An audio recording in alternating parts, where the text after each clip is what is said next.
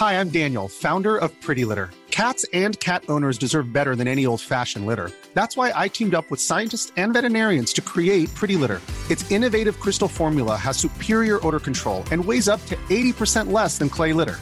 Pretty Litter even monitors health by changing colors to help detect early signs of potential illness. It's the world's smartest kitty litter. Go to prettylitter.com and use code ACAST for 20% off your first order and a free cat toy. Terms and conditions apply. See site for details. Il est 14h, bonjour à tous, ravi de vous retrouver. C'est la parole aux Français qui démarre. On commence par la parole à Augustin Donadieu pour le, Flash Info, le journal. Bonjour Augustin. Bonjour Clélie, bonjour à toutes et à tous. Le parquet antiterroriste français ouvre une enquête au lendemain de l'attaque d'une synagogue sur l'île de Djerba. Un franco-tunisien de 41 ans vivant à Marseille est décédé lors de cette attaque qui a fait trois autres morts et quatre blessés. Un hommage se tiendra à 18h à Paris, organisé par l'Union des étudiants juifs de France. Bruno Le Maire demande un effort aux industriels. Il a réuni à la mi-journée les acteurs du secteur de la grande distribution à Bercy. Le ministre a poussé les distributeurs et les industriels à rouvrir des négociations commerciales. Il va également demander aux grands industriels de l'agroalimentaire de rogner sur leurs marges pour faire baisser les prix en rayon. Si ces derniers refusent de négocier, le ministre s'est dit prêt à employer tous les instruments à disposition, y compris l'instrument fiscal. Des annonces qui vont dans le bon sens pour les distributeurs. Je vous propose de les écouter. L'année dernière, on a renégocié quatre fois à la hausse. On voudrait maintenant que ce soit à la baisse pour que nos consommateurs en profitent. Donc on a longuement discuté, débattu avec mes confrères et obtenu normalement une position forte du gouvernement. Personne ne veut revenir sans pression autour de la table des négociations. Bruno Le Maire vient de nous dire qu'il va prendre des mesures très concrètes et il va les annoncer aux industriels dans une semaine. Là, c'est nous qui demandons. Euh, de toute façon, nous aussi, pour nos consommateurs, euh, on a envie que les prix baissent. C'est pas normal que les cours des matières premières euh, redescendent. Emmanuel Macron affiche sa solidarité sur euh, Twitter avec le maire de Saint-Brévin-les-Pins en Loire-Atlantique. Ce dernier a décidé de démissionner suite à sa prise de position sur l'installation d'un centre d'accueil de demandeurs d'asile dans sa commune. Il fait l'objet de nombreuses menaces et son domicile a même été la cible d'un incendie criminel. La Première ministre, Elisabeth Borne, promet de mieux protéger les élus et propose au maire démissionnaire pardon, de le rencontrer la semaine prochaine. Elle s'est exprimée. Ce qui s'est produit est très choquant et je voudrais assurer euh, le maire de tout mon soutien. On va continuer à renforcer notre action pour intervenir plus tôt, pour pouvoir soutenir les maires, pour repérer leurs difficultés et mieux les accompagner. Ça montre qu'il y a une montée d'extrémisme euh, dans notre pays et évidemment il faut qu'on soit très très vigilant sur ce sujet. Euh, l'extrémisme il vaut des deux côtés et je pense qu'en apportant des bonnes réponses à nos concitoyens, et c'est ce à quoi je veux m'employer ici, la main dans la main avec les élus locaux. C'est comme ça qu'on évitera ces montées de, des extrémismes. En France, en moyenne, un cambriolage a lieu toutes les deux minutes. L'entreprise de vente et de location de trottinettes Danton Gisquet a été cambriolée cinq fois. La dernière en date, c'était le week-end dernier. Ce chef d'entreprise est à bout, d'autant que l'auteur des deux derniers cambriolages a été identifié, placé en garde à vue, mais relâché. Le chef d'entreprise menace de se faire justice lui-même. Olivier Madinier. Sur cette vidéo, filmée par une caméra de surveillance, on voit un homme voler une trottinette. Il est rentré dans cette entreprise par le toit. L'homme est identifié par le propriétaire. Il le signale à la police, mais le voleur sera relâché au bout de quelques heures. Bah, la police m'a demandé si j'avais des empreintes et, euh, et si j'avais de l'ADN. Bah, moi personnellement non, j'ai pas mon kit scientifique. Euh, j'ai une belle, une belle vidéo, on le voit parfaitement bien, on le voit nous voler. Euh, je pensais que ça serait suffisant, bah, a priori c'est pas suffisant. Le cambrioleur est bien connu des services de police depuis des années. Ce jeune patron est en colère et menace à demi-mot de se faire justice lui-même. Je suis dans un état où, où ça ne pourra pas tenir indéfiniment si à un moment donné, je vois que la police ne, continue pas l'enquête, si je vois que la police ne l'interpelle pas, si je vois que cette personne n'est pas, jugée, et je le saurai assez vite, puisque je devrais être convoqué aussi, s'il n'y a rien de tout ça, honnêtement, on fera différemment. En deux ans et demi, cette entreprise a été cambriolée à cinq reprises, au moins deux fois par l'homme de la vidéo, et pour un préjudice total avoisinant les 80 000 euros. Et on finit ce journal avec un acte euh, héroïque aux États-Unis. Un sans domicile fixe a sauvé la vie d'un nourrisson. Cela s'est passé aux États-Unis le 1er mai dernier. Alors qu'il sortait d'un entretien d'embauche dans un restaurant en Californie, l'homme a aperçu cette poussette qui a échappé à la vigilance de sa mère et il est parvenu à empêcher que le bébé ne soit violemment euh, percuté sur une route très fréquentée. Alors la vidéo, vous vous en doutez, a fait le tour des réseaux sociaux. Et le SDF Ron Nessman s'est vu offrir cinq travails depuis son acte héroïque. Une belle histoire donc pour terminer ce journal et pour enchaîner sur la parole aux Français avec Clélie Mathias. Merci beaucoup Augustin Donadieu, effectivement. Euh, geste héroïque, la parole aux Français. Je suis en compagnie de Philippe Guibert et Raphaël Steinville. On va commencer par parler de, ce qui s'est passé, encore une fois, j'allais dire, à Marseille. Vous savez qu'une femme d'une quarantaine d'années a perdu la vie dans la nuit, là, euh, dans une cité, dans un quartier proche d'un point de vente de drogue très connu, très disputé aussi, et elle a été touchée par des, par tirs. Apparemment, d'après ce que dit, euh, ce que dit l'enquête, en tout cas pour le, pour le moment, hein, puisqu'elle vient de démarrer, aucun lien n'a été établi avec un trafic de stupéfiants. Elle n'était pas connue des services de police. Alors, il se peut que ce soit une, victime collatérale, qu'elle ait été touchée par un, tir alors qu'elle était au, mauvais endroit, j'allais dire au, mauvais moment. Ça en dit long, encore une fois, hein, sur la, violence, sur ce qui se passe, cette guerre des gangs à Marseille. Plus de 30, euh, même un peu plus, 32 victimes d'homicide en bande organisée, donc 28 à Marseille, donc 32 dans les Bouches-du-Rhône. Selon, depuis le début de l'année, en 2022, les chiffres battent tous les records. Nous sommes en ligne pour en parler avec Sébastien Chauvin, qui habite Marseille, qui est membre également de Marseille Tranquille Ma Ville. Bonjour Sébastien, merci de réagir en direct avec nous. Et avec vous également, Eric Horry, qui est euh, policier, représentant du syndicat Alliance Police Nationale. Bonjour. Et merci aussi de, réagir. Voilà, j'ai l'impression que tout le monde nous entend et, tout le monde est là. Euh, je commence avec vous, Sébastien Chauvin. Vous avez entendu, vous avez écouté les infos ce matin. Vous avez vu que cette femme avait été touchée, qu'apparemment, elle n'avait pas forcément de, lien avec le trafic de stupéfiants. Quelle a été votre réaction quand vous avez entendu cette nouvelle euh, ce matin? Eh bien, vous venez de le dire, hein, encore une fois. Mm. Encore une fois, et on peut, on peut remettre ça, on peut se rappeler demain ou après-demain. Hein, euh, d'ici, ça, il y a une fréquence tellement rapprochée de plus en plus que c'est plus que c'est plus que banal maintenant. On, en parlait la, dernière fois et voilà, la banalité, elle, elle fait que, que prendre place. Oui, oui. Alors, je vous dis de la dernière fois parce qu'effectivement, euh, vous aviez, euh, vous étiez déjà intervenu sur, sur cette émission pour nous parler, pareil, après euh, ces fusillades qui avaient touché notamment des, des, jeunes et on en avait parlé avec vous. Là, c'est une femme qui visiblement n'est vraiment absolument pas liée. Encore une fois, on est, on est au tout début de l'enquête, donc ça reste à confirmer. Mais quand même, est-ce que vous, vous envisagez peut-être de vous dire, c'est votre ville, hein, Marseille, vous nous l'avez déjà expliqué à, maintes reprises, mais de vous dire là, peut-être qu'il vaut mieux déménager, ah, peut-être que c'est devenu trop dangereux cette ville? Ah c'est tout à fait ça. Euh, je vis, euh, si je prends ma retraite un jour, ça ne sera pas à Marseille, voilà. Ah ouais. Et vous, vous comptez partir euh, ah où, par exemple? Qu'est-ce qui vous, quelle, quelle, est la ville qui vous, vous diriez Voilà, je quitte Marseille, je vais où? Est-ce que ce serait radicalement différent? Ah, ça, bon là, tant que je travaille, je, je, suis déjà en train de voir, mais là, je travaille. Euh, donc je reste à proximité, mais euh, le jour où je ne travaille plus, euh, là je, choisirai. Mais ça sera, enfin, ça, sera pas dans une grande ville, voilà. Est-ce que vous-même, vous avez déjà été, vous-même ou peut-être des amis, des voisins, des proches, qui ont été victimes, alors peut-être pas de ce genre de violence à ce point-là, parce que là on parle d'une femme qui a perdu la vie, mais quand même d'actes de violence de, récemment et de plus en plus fréquents Est-ce que vous en avez été, euh, voilà, vous-même victime ou alors est-ce que vous connaissez des personnes qui en ont été victimes? Euh, alors, des violences, oui, parce que c'est presque des, faits quotidiens. Euh, moi-même, je me suis fait bloquer deux fois sur, sur les lieux que, que je dénonçais. Et, et bon, ça, ça, ça, ça s'est passé, ça s'est bien passé, mais bon, il y a quand même des, euh, plus, plus, enfin, parce que la violence, il y a plusieurs choses. Ils m'ont même pris en photo. Enfin, vous voyez, euh, et malgré les peines, je n'ai jamais même été contacté par la police. Alors on va en parler hein, justement avec, euh, avec la police. On m'a même, dit, on même dit de ne plus passer. On m'a même dit de passer ailleurs. Enfin, quand même, c'est moi qui me mets, qui suis en tort, quoi, presque.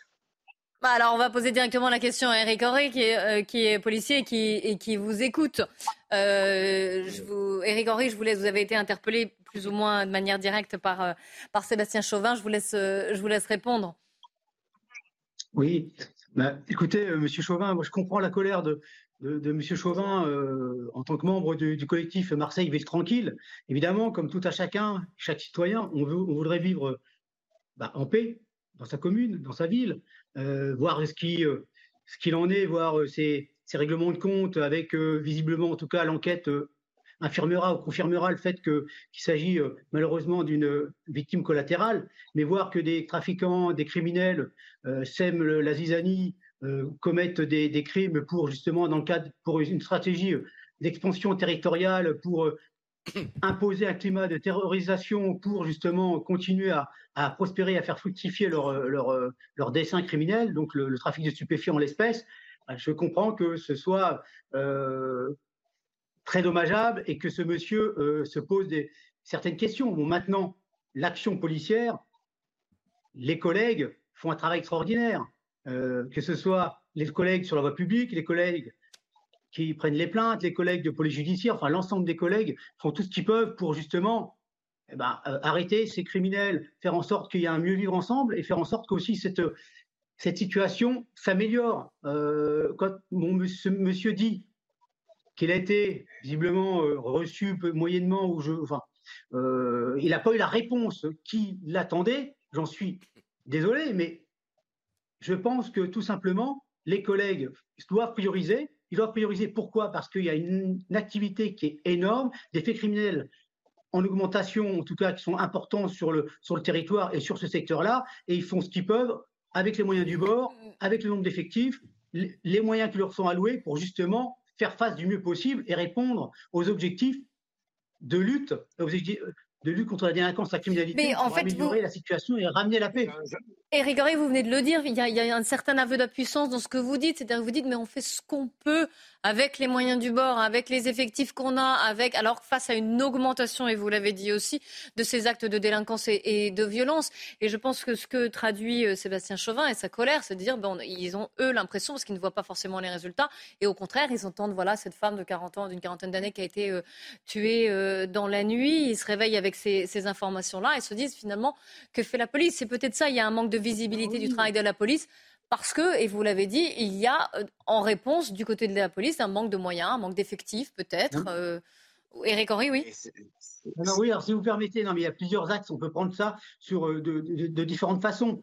Euh, effectivement, c'est gravissime. Enfin, euh, c'est le, le, décès de cette femme tuée par des criminels, c'est c'est inadmissible, ça nous touche tous, c'est quelque chose qu'on souhaite à personne. Enfin, c'est extrêmement douloureux, bien entendu. Il y a, quand je vous, c'est pas un aveu d'impuissance que je suis en train de vous indiquer, c'est plutôt une priorisation. On doit prioriser par rapport à la, par rapport aux affaires, par rapport à la gravité et l'importance des affaires.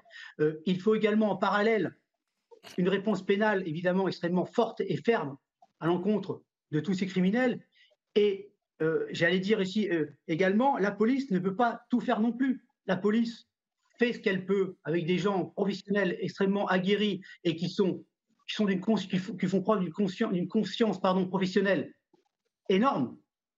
Là-dessus, il n'y a pas du tout de, sujet. On peut pas, et d'ailleurs, c'est pas l'objet de l'émission. On ne met pas en doute l'activité et le professionnalisme des forces de l'ordre, mais il faut aussi que d'autres, d'autres acteurs de la société, soit du monde économique, euh, du, monde social, euh, qu'on réinvestisse aussi les quartiers d'une certaine manière pour redonner de la vie, pour que l'État se réapproprie ces territoires qui ont été à un moment donné délaissés. Il y a toute une chaîne, il y a tout un, système à remettre en place, avec bien sûr au centre du dispositif une réponse pénale et réaffirmer l'autorité de l'État. Et ça passe par différents axes, ça, repasse, ça passe par une, nouvelle donne. Et euh, effectivement, avec des moyens accentués, et une priorisation également de la politique et de ce qu'on veut.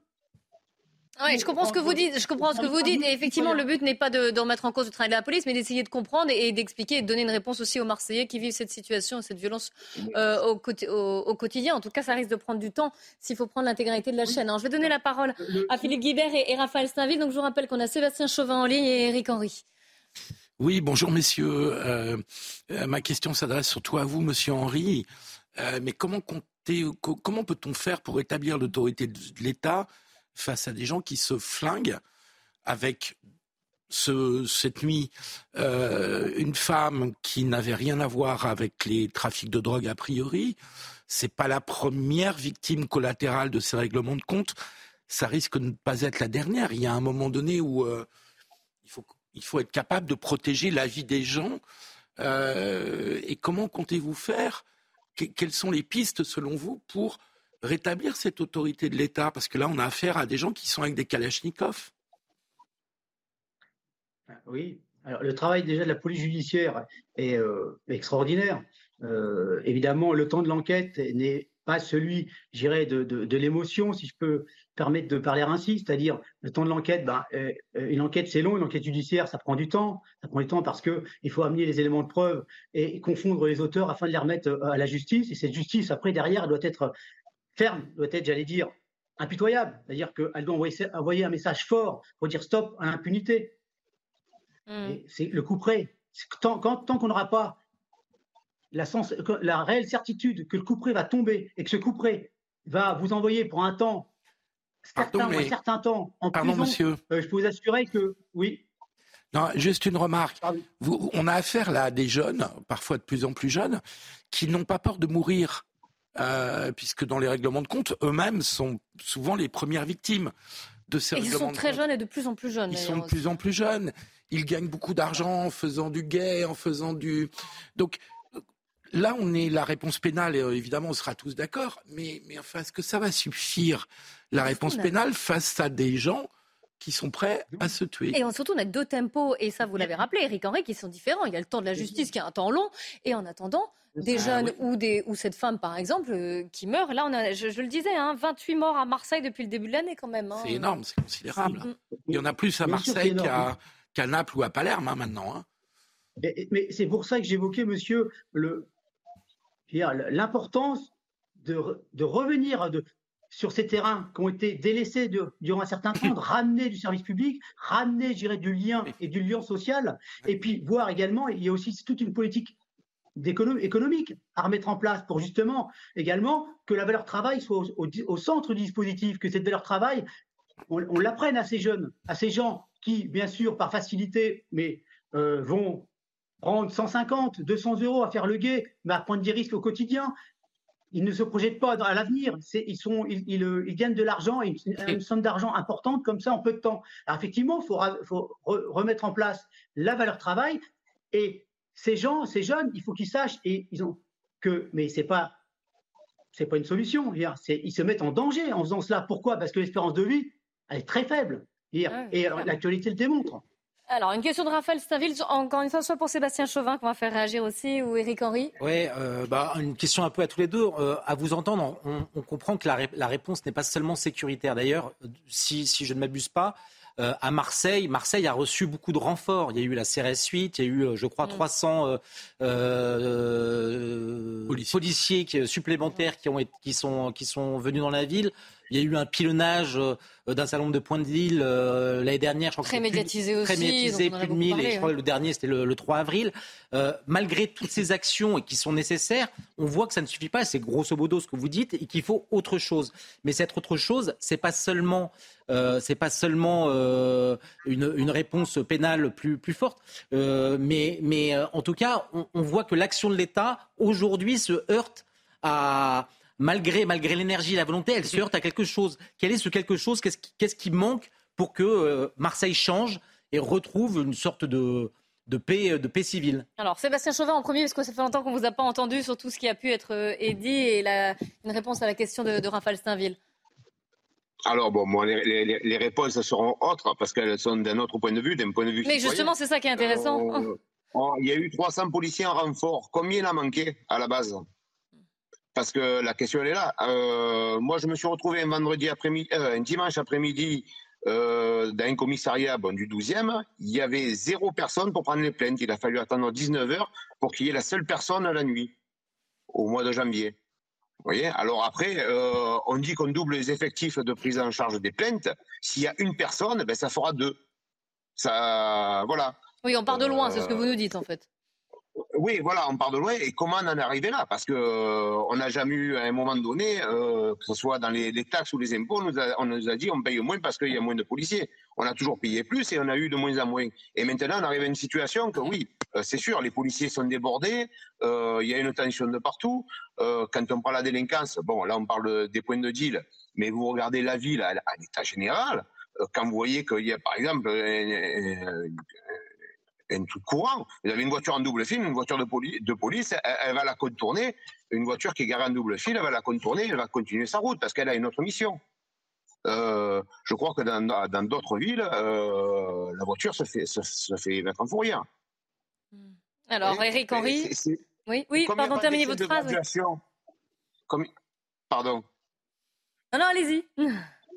Comme on a l'impression qu'il n'y a pas d'échelle de, sanctions à, tous les niveaux, euh, que c'est sûr, quand on arrive en haut, ben, ils, n'ont plus de loi. Enfin, euh, ils ont des, armes de guerre, ils, font ce qu'ils veulent. Comme disait euh, le monsieur sur, le plateau, ils n'ont pas peur de mourir. Éric Henry? Oui, écoute, Marseille a toujours une culture du banditisme. Ça, c'est un fait avéré. néanmoins, c'est vrai que le banditisme a changé le banditisme traditionnel n'est plus ce qu'il est actuellement.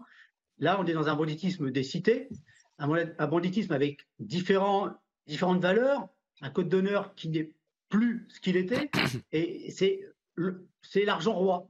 C'est gagner de l'argent, gagner pardon, de l'argent, c'est la seule valeur qui compte, je dirais. C'est ce qui est extrêmement gravissime. Voilà. Ensuite, euh, je le répète, on attend tout de la police.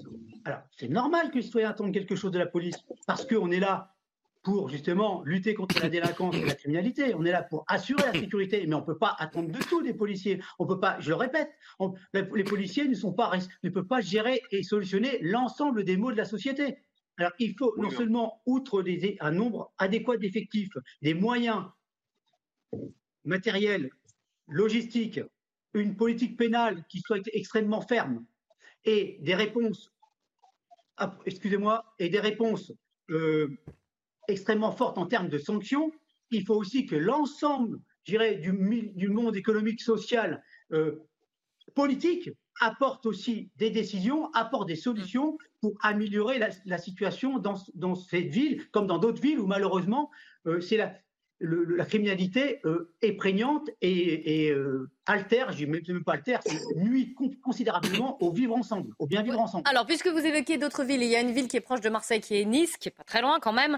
Euh, je voudrais juste avoir un, puisque le sujet est connexe. Hein, depuis mardi dernier, les policiers nationaux à Nice utilisent désormais des drones dans certains quartiers, notamment le quartier des Moulins, qui est un quartier qui est gangréné depuis des mois par, euh, là aussi, ce que vous appelez une nouvelle criminalité, avec des gangs qui sont armés, avec euh, des ventes d'État. Là, on voit ici les images de ces drones donc, qui, euh, qui sont utilisés.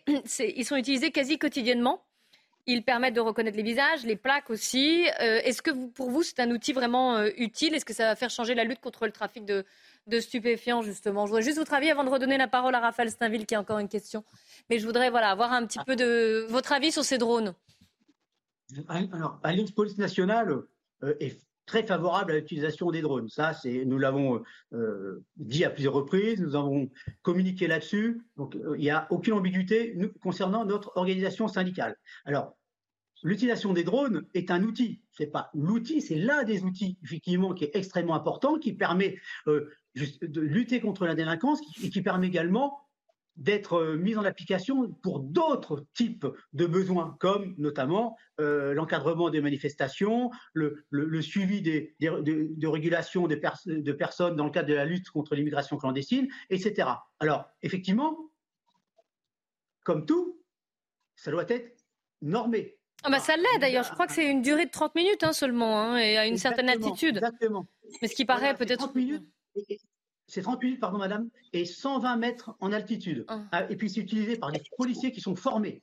Ce sont des télépilotes de drones Heureusement. avec euh, une, formation, bien sûr, une formation exigeante avec également un, un, euh, un examen à la clé. Mais quand je parle de normes, c'est comme tout. C'est évidemment dans un état de droit, tout doit être normé hein, pour que justement il n'y ait pas de problématique de responsabilité par les agents pour les agents pardon, qui utilisent euh, notamment ces, ces, engins. Mais j'irai même plus loin, après je vais, essayer d'être bref. Hein. Euh, on, a eu, on avait déjà ce genre de débat à l'époque euh, de la vidéoprotection, on a eu ce genre de débat à l'époque aussi des caméras piétons. Et avec, pour certains, c'était une mesure liberticide, pour d'autres, c'était tout à fait adapté aux règles, de notre état de droit et permettait justement de lutter contre cette délinquance et de faire en sorte que bah, les gens puissent, eux, les gens, je dirais, entre guillemets, qui, sont, qui respectent les lois, puissent vivre sereinement, parce que c'est peut-être, euh, j'enfonce peut-être des portes ouvertes, mais la, sécurité, c'est la première des libertés individuelles. Mm. Si on n'a pas de sécurité, on ne peut rien construire.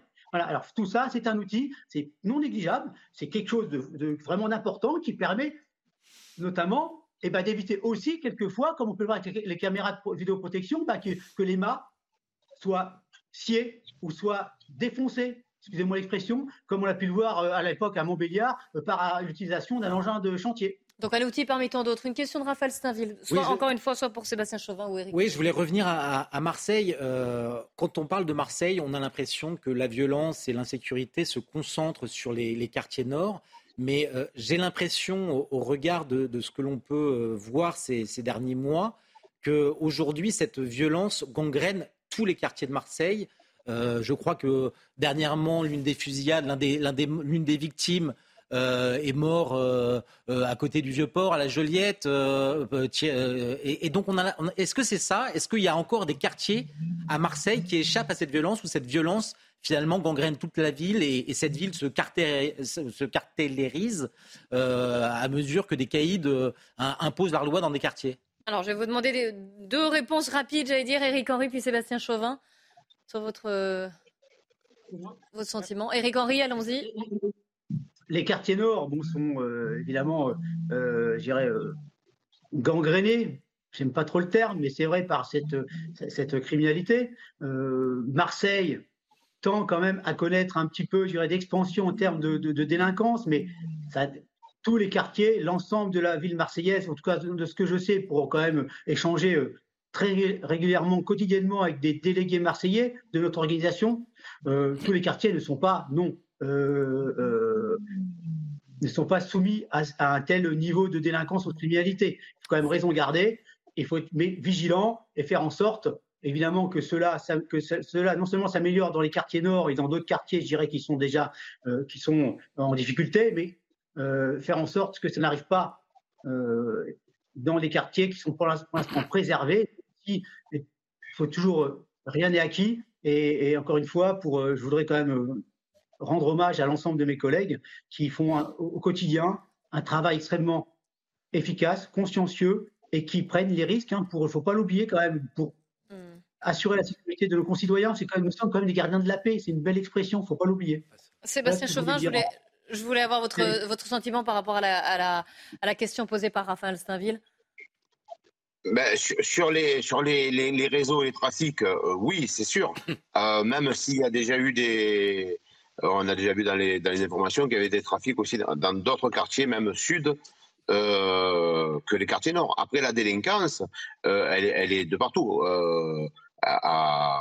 c'est sûr que ça, ils se tirent pas dessus avec des armes sur le vieux-port. Maintenant, quand vous allez en ville, enfin, si on prend les, les les, agressions en ville, il y en a, il y en a dans toutes les rues, il y en a dans les beaux quartiers, il y en a dans, toute la ville. Après, euh, plus ou moins, mais il y en a de partout. Merci beaucoup Désolé à tous pour les le bruit, Désolé pour le bruit. Il y a, il y a justement un rodéo derrière, derrière moi, c'est bon. Ah bah alors, on, vous laisse contacter la police alors. Euh, en tout cas, merci, euh, je vous mais merci beaucoup à tous les deux et on l'entendait pas, ne vous inquiétez pas, Sébastien Chauvin, c'était parfait. Merci à tous les deux d'avoir témoigné et nous avoir euh, donné aussi votre sentiment par rapport à la, à la situation à, à Marseille et vos explications. Monsieur Henry, à tout de suite, on se retrouve juste après quelques minutes de publicité. On parlera à la fois de, l'indignation qui est générale après la démission du maire de Saint-Brévin-les-Pins, Yannick, Torres, Yannick pardon. Euh, et puis on reviendra aussi sur euh, cette petite ville de Nevoix qui fait face à un afflux de, de, gens du voyage. Nous sommes en ligne avec le maire de cette ville. À tout de suite. À 14h30, on commence par le Flash Info avec Adrien Spiteri. Elisabeth Borne est à la Réunion. La Première ministre entame une visite de trois jours sur l'île. À son arrivée à Saint-Denis, des dizaines de manifestants l'attendaient, munis de casseroles, vous le voyez sur ces images. Elisabeth Borne a participé à l'inauguration d'une maison France Service et échangé avec des habitants de l'île. Bruno Le Maire interpelle les industriels en marge d'une visite au Génopole d'Evry dans l'Essonne. Le ministre de l'économie demande un effort pour faire baisser les marges. En cas de refus de négocier, il les menace d'utiliser l'instrument fiscal. Bruno Le Maire souhaite également prolonger le trimestre anti-inflation au-delà du 15 juin. Et puis le parquet national antiterroriste ouvre une enquête après la fusillade dans une synagogue à Djerba. Un franco-tunisien de 41 ans a perdu la vie dans ce drame. Un gendarme a ouvert le feu mardi soir alors que des centaines de fidèles achevaient un pèlerinage juif. Les, investigations pardon, ont été confiées à la Direction générale de la sécurité intérieure. La parole aux Français avec euh, Raphaël Steinville et Philippe Guibert qui sont avec moi. J'en profite d'ailleurs parce qu'on parle beaucoup de, ce qui s'est passé à Saint-Brévin-les-Pins avec la démission du maire Yannick Morez. Euh, il a déploré un manque de soutien de l'État. Il a, vous voyez ici sa lettre de, de démission. Je vous rappelle que le domicile de cet élu on est en Loire-Atlantique, hein, avait fait l'objet d'un incendie, c'était le mois dernier, un incendie criminel. Heureusement, sans euh, faire de blessés, mais en tout cas des dégâts, puis c'est quand même assez marquant d'avoir euh, son domicile incendié. Et je vous rappelle que la cause de tout cela, c'est en lien avec le déménagement très contesté d'un centre d'accueil de demandeurs d'asile qui existait déjà depuis 2016 et il voulait le, faire déménager près d'une école maternelle. Il a reçu un nombre d'insultes incalculables, de pressions, de menaces et donc l'incendie de son domicile. Il a jeté l'éponge. Cela a fait réagir au plus haut sommet de l'État. Un tweet d'Emmanuel Macron. Les attaques contre Yannick Morez, maire de Saint-Brévin-les-Pins, et contre sa famille sont indignes. À cet élu de la République, à son épouse, à ses enfants, je redis ma solidarité et celle de la nation. Et puis Elisabeth Borne, depuis la Réunion, s'est exprimée également ce matin. Écoutez-la. Ce qui s'est produit est très choquant et je voudrais assurer euh, le maire de tout mon soutien. On va continuer à renforcer notre action pour intervenir plus tôt, pour pouvoir soutenir les maires, pour repérer leurs difficultés et mieux les accompagner. Ça montre qu'il y a une montée de l'extrémisme euh, dans notre pays et évidemment il faut qu'on soit très très vigilant sur ce sujet. Euh, l'extrémisme il vaut euh, des deux côtés et je pense qu'en apportant des bonnes réponses à nos concitoyens, et c'est ce à quoi je veux m'employer ici, la main dans la main avec les élus locaux, c'est comme ça qu'on évitera ces montées de, des extrémismes. Voilà, je voulais avoir un peu votre réaction à la fois à la démission de, ce maire quand même qui appelle aussi euh, à débat et puis aux réactions donc d'Emmanuel Macron et d'Elisabeth Borne. Euh, Elisabeth Borne qui renvoie dos à dos les extrémismes et qui, rejette la faute finalement sur les, les extrémismes. Est-ce que c'est comme ça que vous voyez les choses Philippe Guibert? Bah, c'est clair qu'on a beaucoup parlé de la violence d'extrême gauche euh, lors des événements liés aux manifs euh, sur la réforme des retraites ou à Sainte-Soline, et que là, on a affaire à une violence d'extrême droite, très clairement, puisque ce qui était euh, contesté, c'était ce qui était contesté chez ce maire, c'était sa volonté de mettre en œuvre le projet qui est un projet de l'État, et que l'incendie criminel de sa maison, même s'il n'a pas fait de victime, c'est ce qui l'a conduit à, euh, c'est d'ailleurs très explicite dans sa lettre, à, hein, remettre, euh, à remettre sa démission. On est très mal placé pour aller donner les leçons de courage et lui dire euh, non, monsieur le maire, il faut rester et résister. Parce qu'il est bien évident que quand on est touché dans son touché à son domicile avec un incendie criminel, on est touché dans son intimité. Il a une famille, et, donc ça on peut. ça se rajoute à des menaces, encore une fois. Ça se rajoute à des menaces, à des insultes. Donc il y a eu un climat absolument délétère sur ce projet dont il faut rappeler qu'il était quand même soutenu par la population, avec un maire qui avait été euh, élu et réélu, sauf erreur de ma part, ou en tout cas élu assez largement. Programme. On n'en sait rien en fait. Mais vous l'avez vous l'avez très justement dit, c'est un, projet qui, euh, qui, émane de l'État. Euh, il faut se souvenir des propos d'Emmanuel Macron qui voulait répartir pour revivifier les campagnes mourantes. Euh, Là, c'est pas une campagne. Ouais, enfin, c'est pas du tout ça, ça reste la province. Ça reste la province. Ni Mourin, ni ça reste la province. et je pense que dans l'esprit d'Emmanuel Macron, peu ou prou, ça doit être Saint-Brévin ou un, petit bourg avec loin, Oui, d'accord, mais il pas dans je pense qu'en fait, il y a deux sujets. Il y a, il y a d'abord le sujet de la violence, et bien évidemment que elle est insupportable, il faut la condamner. Après, qu'elle soit d'extrême gauche ou d'extrême droite, c'est la même chose. De toute façon, toutes les violences, c'est qu'elles soient d'extrême centre de la même manière. Euh, après, moi, je serais euh, euh, peut-être un peu moins hâtif que Philippe Guibert à conclure que c'est l'extrême droite qui a allumé la mèche, qui a, incendié la, maison du maire. Je ne sais pas où en est l'enquête de la justice, mais en tout cas, aujourd'hui, il ne me semble pas qu'on ait d'éléments euh, qui certifie, authentifie euh, cet acte. Mais peu importe, mais on sait qu'il y a eu de la pression de la part de, de non, mais peu, importe, mais peu, importe, cette violence, il faut la condamner. Ce projet non mais, euh, non, mais derrière, la maison non, mais derrière, derrière ça, Philippe Guibert, le deuxième sujet qui me paraît autrement plus important, enfin, pas pour ce maire qui a été le premier concerné par cette violence, mais qui me paraît extrêmement important pour les Français, c'est le sujet du consentement à un certain nombre de projets venant de l'État ou des maires, mais qui n'ont pas donné lieu à une approbation euh, démocratique. Et donc, en fait, c'est la question de la démocratie euh, qui, qui, est en cause. En, en l'occurrence, et qui est en cause aussi avec la démission de ce maire, quand même aussi d'ailleurs. En hein. l'occurrence, c'est un sujet, euh, un centre de, de, de rétention, de, un centre d'accueil pour les pour les migrants. Euh, est-ce que les habitants de Saint-Brévin ont été sollicités au-delà d'une sollicitation au doigt mouillé en disant oui, a priori ils sont favorables je n'en suis pas si sûr. Mais il, préexistait, hein Non, mais il préexistait, mais sauf ça fait depuis 2016. Hein. Il serait là, il était voilà déménagé. Ce qui, ce qui pose des problèmes, c'est que non mais honnêtement, on peut pas, on peut pas passer sous silence euh, ça. Tous les Français, et c'est pas une question d'extrême droite ou d'extrême gauche, tous les partis, tous les sympathisants des partis sur ces questions-là, sur ces questions d'immigration, sont, euh, sont, Ce conseil municipal le soutenait. Non, mais ça, ça euh, c'est autre chose. C'est autre oui, chose. mais alors, moi, je veux bien, parce que quand on sera dans une autre discussion sur les prisons, par exemple, et où les gens voudront pas vous direz quoi alors qu'il faut construire des places de prison en France? Et de même, je suis désolé, mais l'histoire de revivifier la campagne, excusez-moi pour Saint-Brévin, c'est pas du tout le sujet, c'est pas une question de revivifier quoi que ce soit. Saint-Brévin est pas mort. De, de citer les propos d'Emmanuel euh, C'est une ville qui se porte plutôt bien. Enfin, je connais bien, je suis originaire de la Loire-Atlantique et euh, dans mon enfance, près de mai 68, euh, j'y allais souvent. Et, et donc euh, là, c'est pas du tout la question. Il y avait un soutien du conseil municipal. Il y a un moment donné où il faut des projets. Alors dans certains cas c'est pas la question du. Dans, dans certains cas de prison, dans d'autres cas de centres de, pour des réfugiés en attente d'une décision de droit d'asile. Euh, c'est étonnant de dire que sur ces projets qui sont imposés par l'État, euh, il faille de la démocratie, parce que à ce moment-là, ça veut dire que sur d'autres projets, je pense notamment aux prisons, on ne construira jamais une place de prison en France. Il y a deux sujets, c'est-à-dire qu'il y, y, a le sujet du consentement des populations locales, et il y a également le sujet mais euh, plus global de l'immigration posée aux Français dans son ensemble. Il n'y a pas eu un seul référendum sur cette question-là. Cet été, non, non, mais en fait, c'est la même chose. Donc, après, vous pouvez dire l'État a décidé. Mais à Saint-Brévin, c'est pas la question l'immigration.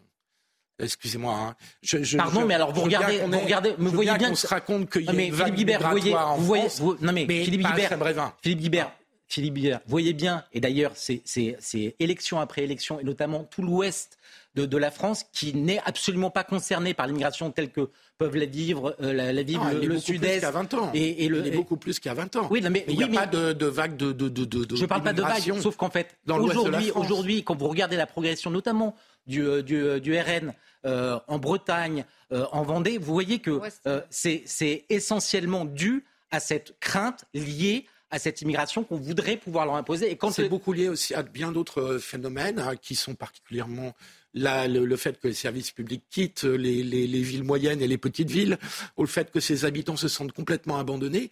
Mais ce n'est pas le cas de Saint-Brévin, encore une fois. Hein. Non, mais c'est, euh, vous, comprenez que de manière très globale sur ces, sur ces, sur ces, euh, sur ces départements qui jusqu'à présent étaient euh, très, très à l'abri finalement de ces questions ou très éloigné de ces questions. Aujourd'hui, il y a plusieurs années qu'il y a ce centre. Non, mais d'accord, mais et que le maire a précisé, il n'y a jamais eu le moindre problème. mais on peut parfois aussi un peu dézoomer. Mais là, on dézoome visiblement, hein, parce qu'on est parti de la démission de ce maire. Hein, il y a un moment donné, euh, il n'y a jamais eu le moindre problème lié à ces réfugiés à Saint-Brévin si vous le dites. L'emplacement, le fait que ce soit déménagé près d'une école maternelle, ça a suscité bon nombre de réactions aussi. C'est un peu mieux placé que nous pour le, pour le dire. Et puis sur l'extrême droite, ne chipotons pas, parce que euh, j'admire la, certitude qu'on a sur l'extrême gauche dans un certain nombre de cas, et là, ce ne serait pas l'extrême droite. Mais qui voulez-vous qu'il aille incendier? Le domicile d'un maire qui porte ce type de projet. si, vous rendez la justice sur un plateau et que vous avez des éléments pour, Alors, ça, je certifier, pour, ça. Non, mais pour certifier, non, mais... le nombre de fois où on met en cause l'extrême gauche, non, mais, euh, absolument. Non, mais la violence de l'extrême gauche dans les manifestations, lorsque vous avez des black blocs et, et qu'on a les images sous les yeux, je veux, je veux bien que vous contestiez cette violence, mais là, en l'occurrence, on a un incendie, il faut le condamner, il faut condamner cette violence, qu'elle soit d'extrême droite, d'extrême gauche ou d'extrême centre, peu importe. Je m'en fous. C'est insupportable que des élus puissent être pris à partie euh, Mais justement, ça met en lumière autre chose dont on a beaucoup parlé, à savoir des maires qui de plus en plus jettent l'éponge parce qu'ils sont menacés, parce qu'ils ont eu des, ils ont été agressés même physiquement parce qu'ils ont rappelé, ils ont fait des rappels à la loi, ils ont dit on va arrêter les rodéos par exemple, ou alors euh, attention là vous ne respectez pas les codes de la de la société et de, de cette ville.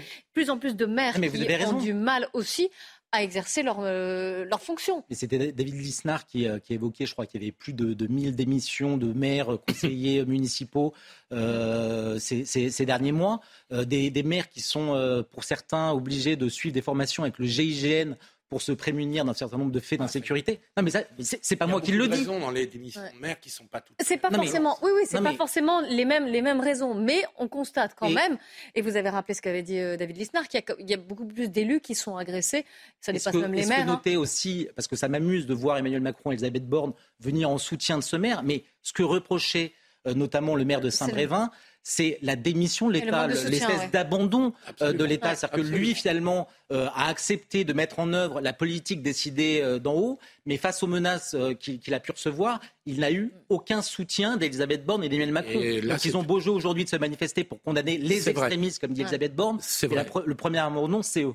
Et je me demande ce que le préfet de l'Atlantique, j'espère qu'il va répondre, parce que d'une certaine manière, c'est lui l'État sur ces questions-là en particulier. Euh, dans un département et dans une commune comme Saint-Brévin.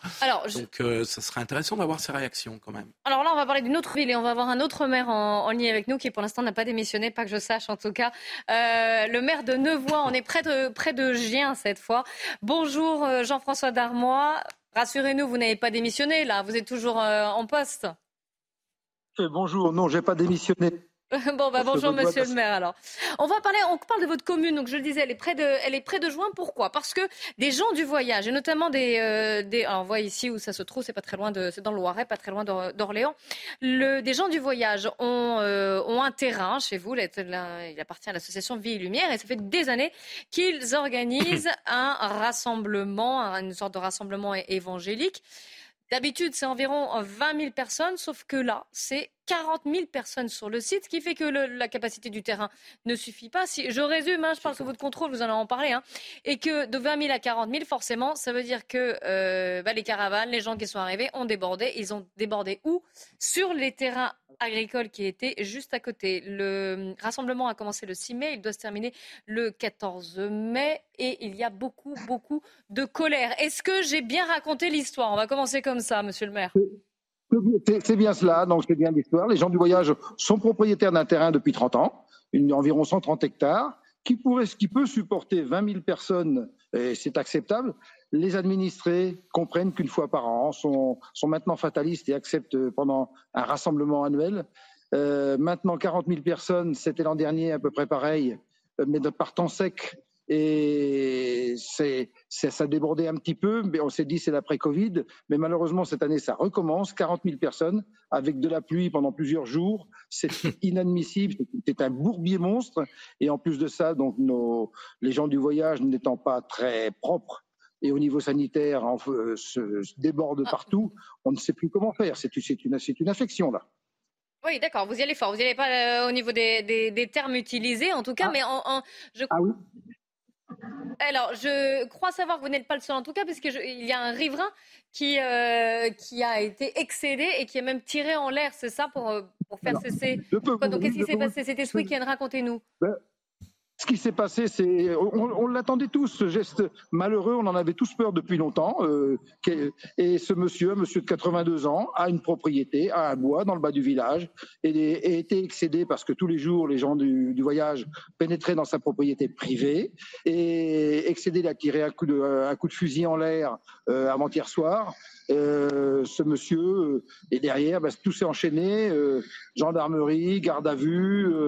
donc, on ne comprend pas comment quelqu'un de quelqu'un comme lui qui est, vraiment quelqu'un de, calme. C'est un chasseur, c'est un fait, mais quelqu'un de calme. Il est arrivé excédé à faire le geste que l'on redoutait tous. Heureusement, sans conséquences dramatiques pour l'instant, mais ça pourrait l'être avec d'autres administrés. Euh, Jean-François Darmois, est-ce que vous avez contacté les, euh, membres de l'association Vie et Lumière? Est-ce que vous leur avez parlé? Est-ce que vous leur avez demandé peut-être de réduire la jauge ou, de, ou peut-être justement de, mettre les poubelles un peu ailleurs puisqu'il y a des problèmes euh, sanitaires, vous le disiez. Est-ce que vous avez un contact avec eux? Bien sûr, on est en contact permanent, je dirais, avec eux. on, se connaît depuis longtemps, on fait des commissions de sécurité, on se connaît. Malheureusement, les dirigeants actuels sont dépassés n'arrivent plus à, contrôler leur, population.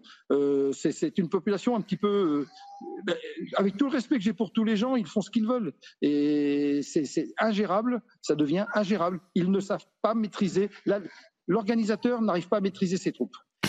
Alors, une question pour vous de Raphaël Steinville, monsieur le maire. Oui, monsieur le maire, est-ce que la première des responsabilités n'est pas celle de l'État qui aurait peut-être pu mettre à disposition, euh, prendre, prendre ces dispositions, soit pour justement euh, limiter euh, la jauge aux 20 000 et, et faire en sorte qu'il n'y ait pas d'autres caravanes qui, viennent euh, euh, engrossir ce, terrain. Euh, je, crois savoir qu'un certain nombre de, propriétaires voient leur, terrain squatté finalement par ces gens du voyage. Donc, est-ce que c'est pas à l'État d'abord de, faire d'imposer d'imposer une, une, discipline, voire de mettre et ça s'est déjà vu ces dernières années, des terrains plus conséquents, d'anciens terrains militaires à disposition des gens du voyage pour ce rassemblement évangélique? C'est en deux temps. Il y a un premier temps pour un rassemblement actuel de début de printemps, comme on dit, où on demande que cette jauge de 20 000 soit respectée et où les gens ne le respectent pas. Alors, c'est une organisation. Je crois qu'il va falloir que, tout le monde se pose la bonne question et c'est au, service de l'État de gérer, ce, de, nous aider à gérer cette situation. Et ensuite, l'État se doit de mettre, enfin, se doit, devrait de mettre, mettre à, service, au service de la, des gens du voyage un terrain pour le deuxième rassemblement qui est programmé en août-septembre. C'est-à-dire qu'on risque, s'il n'y a pas de terrain mis à disposition, de nous retrouver avec un deuxième rassemblement dans trois mois. Avec la même situation, finalement. C'est inacceptable. Comment? Avec la même situation, mais là, pour l'instant, vous nous dites concrètement, il y a, des, il y a des, euh, des, agriculteurs qui ont leur terrain occupé par des caravanes qu'ils ne peuvent, ils ne peuvent pas cultiver. C'est ah. comme ça que ça se, que ça se passe actuellement? à, 30 mètres à droite, là, il y a un champ qui a été euh, euh, pris d'assaut par les gens du voyage. Hein, ils ont, sont venus avec des pelles, ils ont bouché les tranchées qu'on avait fait. Ils ont pris de force le terrain de, cet agriculteur qui avait du fourrage. Il y a environ 300, je pense, un peu de 300 caravanes sur ce terrain. la, récolte de, fourrage pour cette année, pour cet agriculteur, est, terminée. Cette récolte est fichue. Donc, euh, mais c'est un terrain pris d'assaut. On ne peut non maîtriser. Monsieur le maire, euh, euh, le préfet n'a pas fait appel aux forces de police quand, quand il s'est passé ce que vous venez de décrire? Oui, les, forces de police étaient présentes et je les respecte. Je les présentes parce que les forces de police euh, sont présentes, oui, étaient devant, mais les forces de police devant l'afflux, comme vous pouvez voir dans, partout en France, comme ça se passe quand les gens du voyage arrivent, ils sont en masse, ils sont incontrôlables et les forces de police sont là pour protéger les administrés, protéger la, population et éviter tout débordement. On voudrait éviter une catastrophe. Si jamais mais là, visiblement, il y a eu des débordements, donc la police. Là, ils ne sont pas intervenus, ils ne sont pas intervenus. Et ne serait-ce que pour protéger la propriété de, l'agriculteur dont vous nous parliez. J'étais pas loin, c'était impossible. Les, routes, toutes les routes étaient autour des alentours, étaient bouchées sur un petit village comme nous, euh, la ville de Gien, il y, a, il y a 15 000 habitants.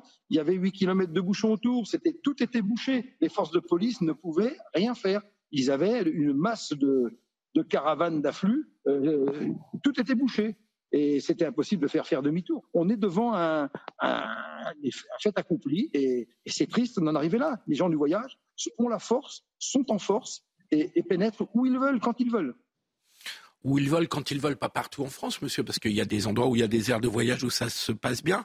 Là, là où, euh, euh, pour qu'il y ait 40 000 personnes, vous disiez, ils viennent de toute la France. Comment, Comment vous expliquez un tel afflux? Vrai que c'est beaucoup. Ah ben, ce sont, ce sont des, pasteurs, c'est une, une, assemblée évangélique qui se, qui se réunit pour leur baptême. Ils viennent de toute la France et cette année, on a même beaucoup d'étrangers, euh, des Anglais, des, enfin, il y a, plusieurs, euh, plusieurs nationalités représentées et c'est d'autant plus difficile qu'ils sont assez agressifs. Les étrangers sont agressifs et on, est, on, subit, on subit, on ne peut pas c'est ingérable. Monsieur le maire, qu'attendez-vous finalement de, l'État aujourd'hui, à l'heure qu'il est, euh, alors que vous, faites état justement de, votre incapacité à, pouvoir accueillir ce, rassemblement évangélique? Oui, quel est le message que vous souhaitez faire passer en, appelant aux médias On en a aussi. Le message que je, que je, veux faire passer, on est résigné, on accepte un rassemblement, jauge à 20 000 personnes, il faut qu'on se débrouille, que les, les gens du voyage soient respectueux de ces règles donc 20 000 personnes, un rassemblement, c'est possible. Le deuxième rassemblement du mois d'août, c'est ailleurs. Il faut trouver un terrain, il faut qu'ils aillent ailleurs. On ne peut pas supporter deux rassemblements par an. On est Enfin, pas de cette taille-là, en tout cas. S'il est à 20 000, peut-être. Mais ou, de toute façon, pour vous, c'est un, seul. Un seul, un seul, et de 20 000, on le, on le supporte, on est capable, on est résigné pour supporter. Sinon, c'est. Combien j'ai peur que si jamais, c'est pas une démission simplement, j'ai vraiment peur que si jamais ça se reproduise, on risque encore un coup, de, un, coup malheureux, un drame, et je voudrais vraiment que ça n'arrive pas. De, de, quel contexte toi c'est On n'est pas là pour un drame? Monsieur, ces, rassemblements durent combien de temps? Alors celui-là, il a commencé le 6 mai, il doit se terminer le 14 mai.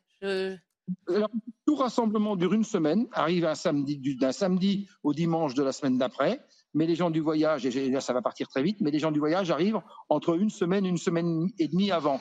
Ils, commencent à squatter, euh, squatter c'est un grand terme, mais à s'installer un peu partout dans les, villes environnantes, ça c'est des villages, ça se rapproche tout doucement, c'est une concentration, et puis le jour où le camp ouvre, c'est-à-dire là il ouvre une bonne semaine avant, où le camp il donne le feu vert, c'est une envolée, euh, en une demi-journée, le camp se remplit. Est-ce que ça peut être aussi, peut-être, je ne sais pas moi, une manne économique aussi pour vous d'avoir d'accueillir un, tel rassemblement avec autant de personnes? Est-ce que, est que ça a un effet sur l'activité économique de la, de la, de, la ville ou de la région? Hormis les, les, trois ou quatre grandes surfaces du coin, les boulangeries, euh, quelques bars, c'est un effet, un, effet négatif. Il faut bien que les gens mangent, se, restaurent, il n'y a pas de problème. Pour le reste, c'est négatif. Les commerces de, la, de Gien ferment, pour leur rideau, baisse leur rideau pendant, pendant deux semaines. Et si ça vient deux fois par an, ça, vous voyez ce que ça donne. L'activité économique, il y avait une, grande zone industrielle à côté de Gien qui, était en train de, qui est en train de s'installer. Il y a des, des, des, des gens qui voulaient s'installer, des entreprises. Quand ils ont vu les dégâts, ils ont dit non, on s'en va ailleurs. C'est pas possible. Euh, et nous, sur la commune de Nevoy, il n'y a aucune, active, aucune retombée économique. Et au contraire, il y a un coût parce que maintenant, il faut tout remettre en état. Et c'est une, c'est de longue haleine et c'est très très dur à faire. Une dernière question rapide de, Raphaël Steinville. Oui, vous avez évoqué au tout début des questions euh, d'hygiène liées à ce rassemblement euh, immense sur ce terrain-là. Est-ce qu'il y a des questions aussi sanitaires qui se, qui se posent? Euh, J'imagine que rien n'est prévu sur ce champ à ciel ouvert pour, pour accueillir autant de personnes pendant une semaine.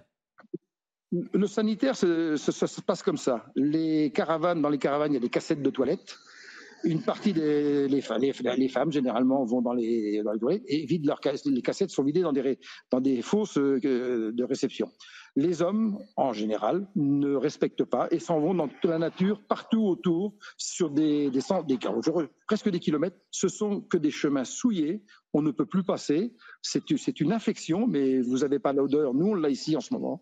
C'est quelque chose d'impensable. De, de, on ne peut pas s'imaginer comment notre commune est souillée et les communes environnantes. C'est une catastrophe écologique de, de voir ça et de supporter ça. En tout cas, merci à vous d'avoir euh, pris le temps de témoigner, de nous raconter euh, la situation de ce que vous vivez, de ce qui se passe et la, colère aussi de vos administrés. On la sent aussi chez vous, dans votre voix, hein, cette colère. Et on rappelle votre message. Un rassemblement de 20 000, pas plus. C'est ce que vous, de, ce que vous demandez, j'imagine, et j'espère euh, pour vous que les autorités ou peut-être même les représentants de l'association vont prendre contact avec vous pour essayer de, de trouver une solution. Merci encore à vous. Merci à Raphaël Steinville et à Philippe Guibert d'avoir participé à cette émission. Dans un instant, c'est le grand journal de l'après-midi avec Augustin Donadieu. A tout de suite sur CNews.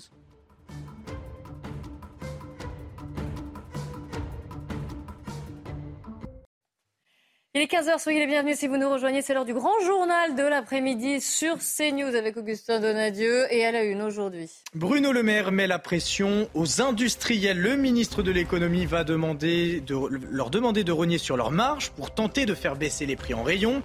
Il demande au distributeur également, qu'il a reçu ce midi à Paris, de poursuivre le, trimestre anti-inflation. Le maire de Saint-Brévin-les-Pins démissionne après l'incendie criminel de sa maison et les nombreuses menaces reçues à cause d'un centre d'accueil de migrants. L'élu a claqué la porte, une démission qui a provoqué une vague d'émotions dans la classe politique. On en parlera avec vous, Elodie Huchard.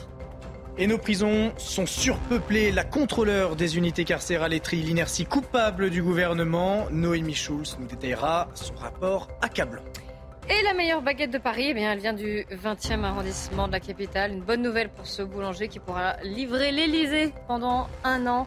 Les ventes devraient également être multipliées par deux. Bruno Le Maire demande donc un effort aux industriels. Il a réuni à la mi-journée les acteurs du secteur de la grande distribution à Bercy. Le ministre a poussé les distributeurs et les industriels à rouvrir des négociations commerciales. Il va également demander aux grands industriels de l'agroalimentaire de rogner sur leurs marges pour faire baisser les prix en rayon. Si ces derniers refusent de négocier, le ministre s'est dit prêt à employer tous les instruments à disposition, y compris l'instrument fiscal.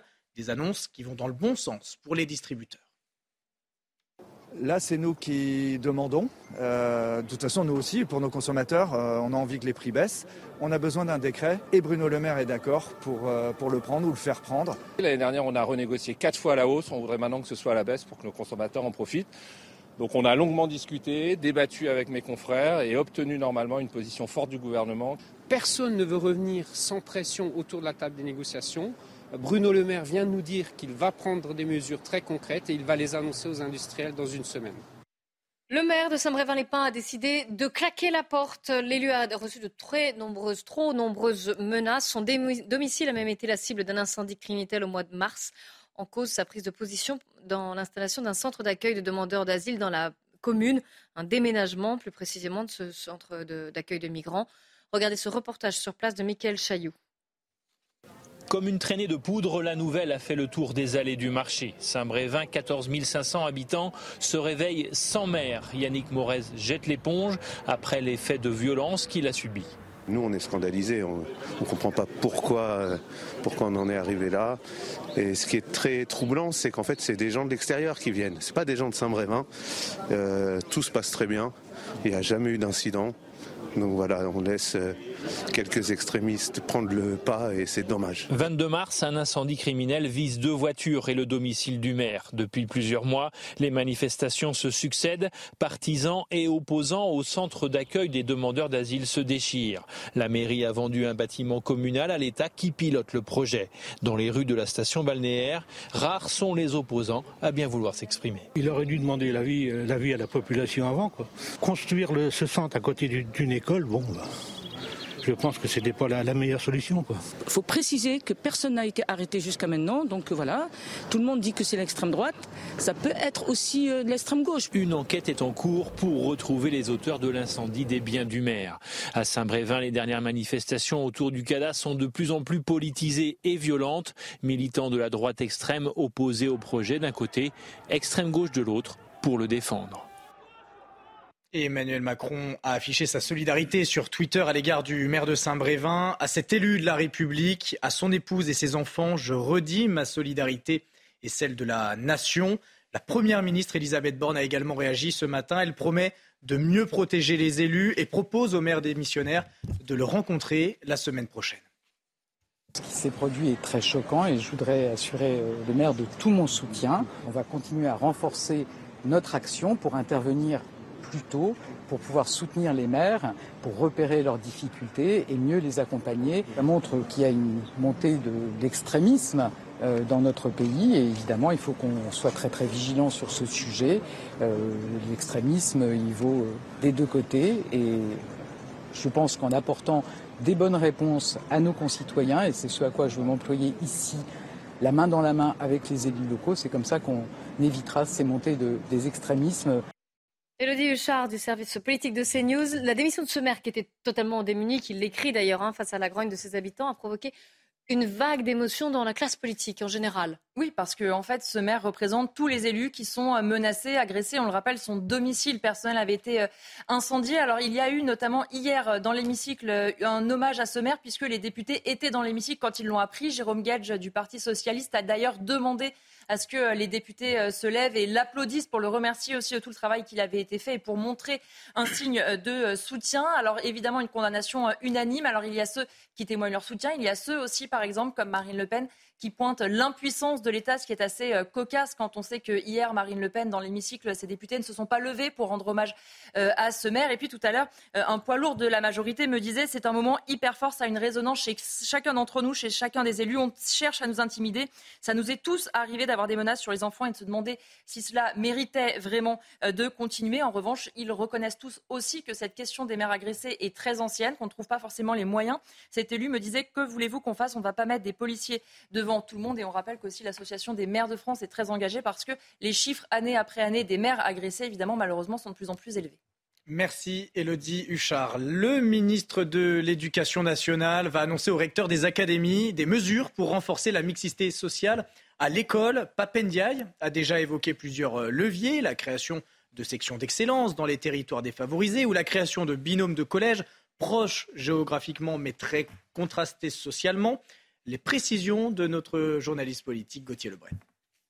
Papendia, doit donc présenter son plan en faveur de la mixité à l'école euh, aujourd'hui. Un plan et des annonces qui vont surtout concerner l'école publique. Pour l'école privée et plus particulièrement l'enseignement euh, catholique qui représente la majeure partie hein, de l'école privée euh, en France sous contrat, il faudra attendre le 17 mai. Selon les infos de la Croix, c'est dans six jours qu'un accord doit être signé entre le ministre de l'Éducation nationale et les représentants de l'enseignement catholique. L'idée de quota serait définitivement écartée, mais l'objectif est de permettre à chaque élève dont la famille le souhaite, eh bien, de pouvoir intégrer l'enseignement euh, privé. Alors, euh, ça ferait d'eux des boursiers. Ils sont seulement 10% aujourd'hui hein, dans le privé, contre 29% euh, dans le public. Les collectivités locales devront mettre la main au portefeuille pour financer le parcours scolaire de ces enfants. Et puis, je vous rappelle que Papendia avait déclaré au sujet de l'enseignement catholique qu'il entretenait une ségrégation scolaire. Ça avait jeté pour le moins un froid entre le ministre et les représentants de l'enseignement catholique, surtout que Papendia n'est pas très soutenu par la majorité. C'est un euphémisme. On le trouve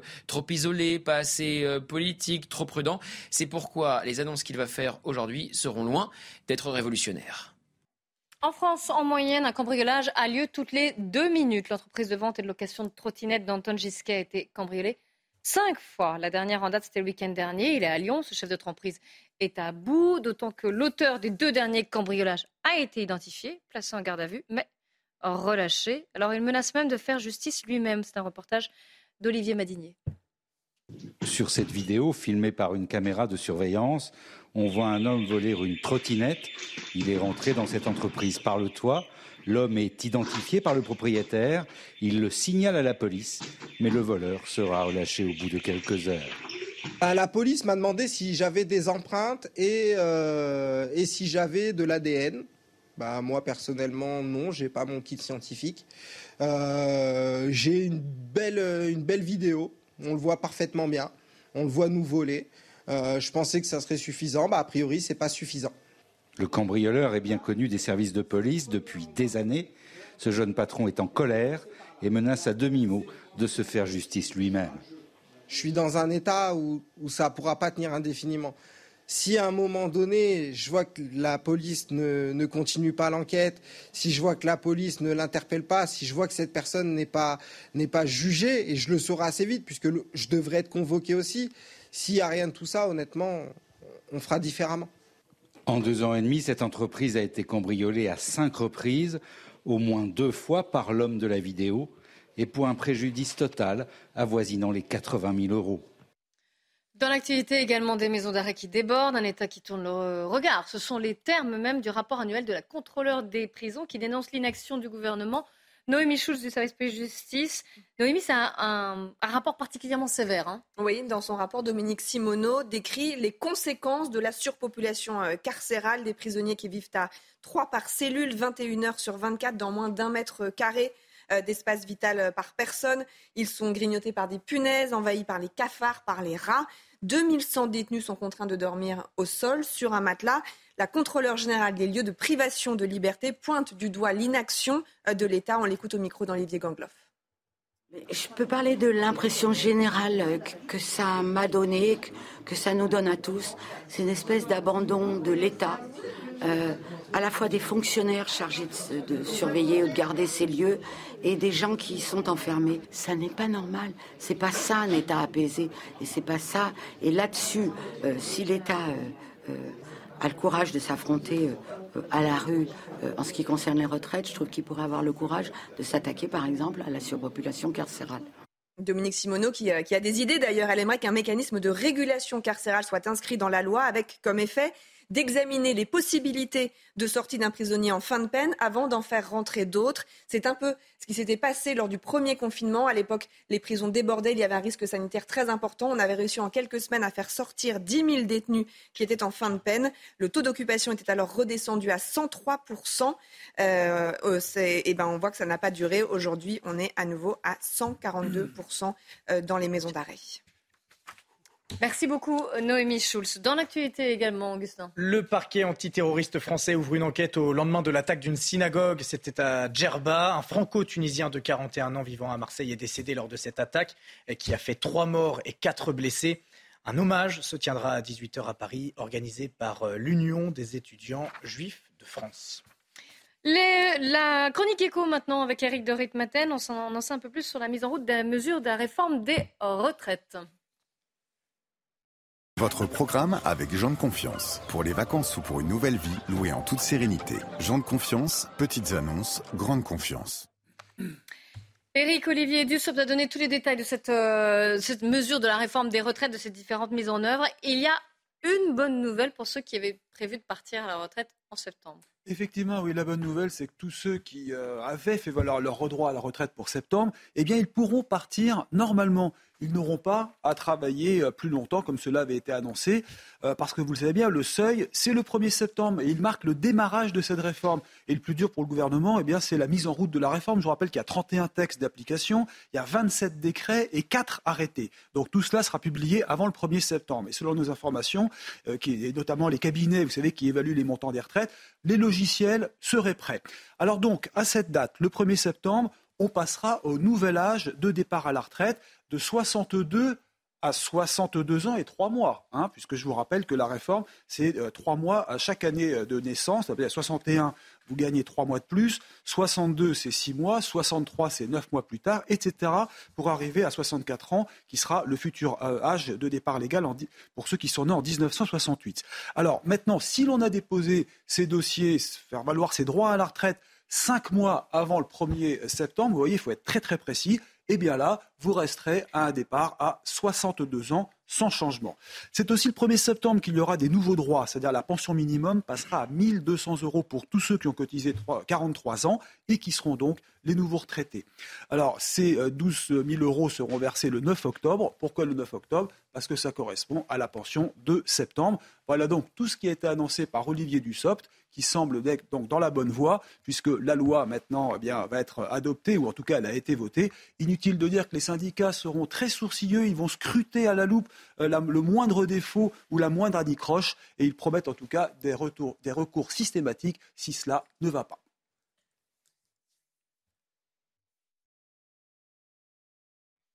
C'était votre programme avec Jean de Confiance. Pour les vacances ou pour une nouvelle vie, louée en toute sérénité. Jean de Confiance, petites annonces, grande confiance. Et en sport, la Juventus de, Turin reçoit ce soir le FC Séville en demi-finale allée de la Ligue Europa. Tombeuse au tour précédent, la vieille dame de Massimiliano Allegri veut sauver sa saison en remportant la compétition. Mais avant de penser à la finale, les coéquipiers d'Adrien Rabiot doivent prendre une option pour la qualification avant la seconde match en terre andalouse. Ce match est à suivre à partir de 21h sur Canal Plus Foot. Certaines demi-finales comptent plus que d'autres. Pour la Juventus, celle contre Séville est d'une importance extrême. Abbiamo una settimana importante che deciderà eh, se arriveremo in finale e bisogna fare di tutto per arrivarci. Poi dopo, eh, se non arriveremo in finale vuol dire che gli altri saranno molto più bravi. En sursis en championnat, la Juventus doit assurer en Ligue Europa. La victoire finale offrirait une qualification européenne l'an prochain, malgré l'ombre des tribunaux italiens. da questa esperienza ne usciamo fortificati. Nelle difficoltà di quest'anno la squadra si è comportata molto bene, sia a livello professionale eh, che a livello morale, perché non era assolutamente semplice. Mais là aussi, le passage se resserre. La faute à l'adversaire, Séville, grand spécialiste de l'épreuve.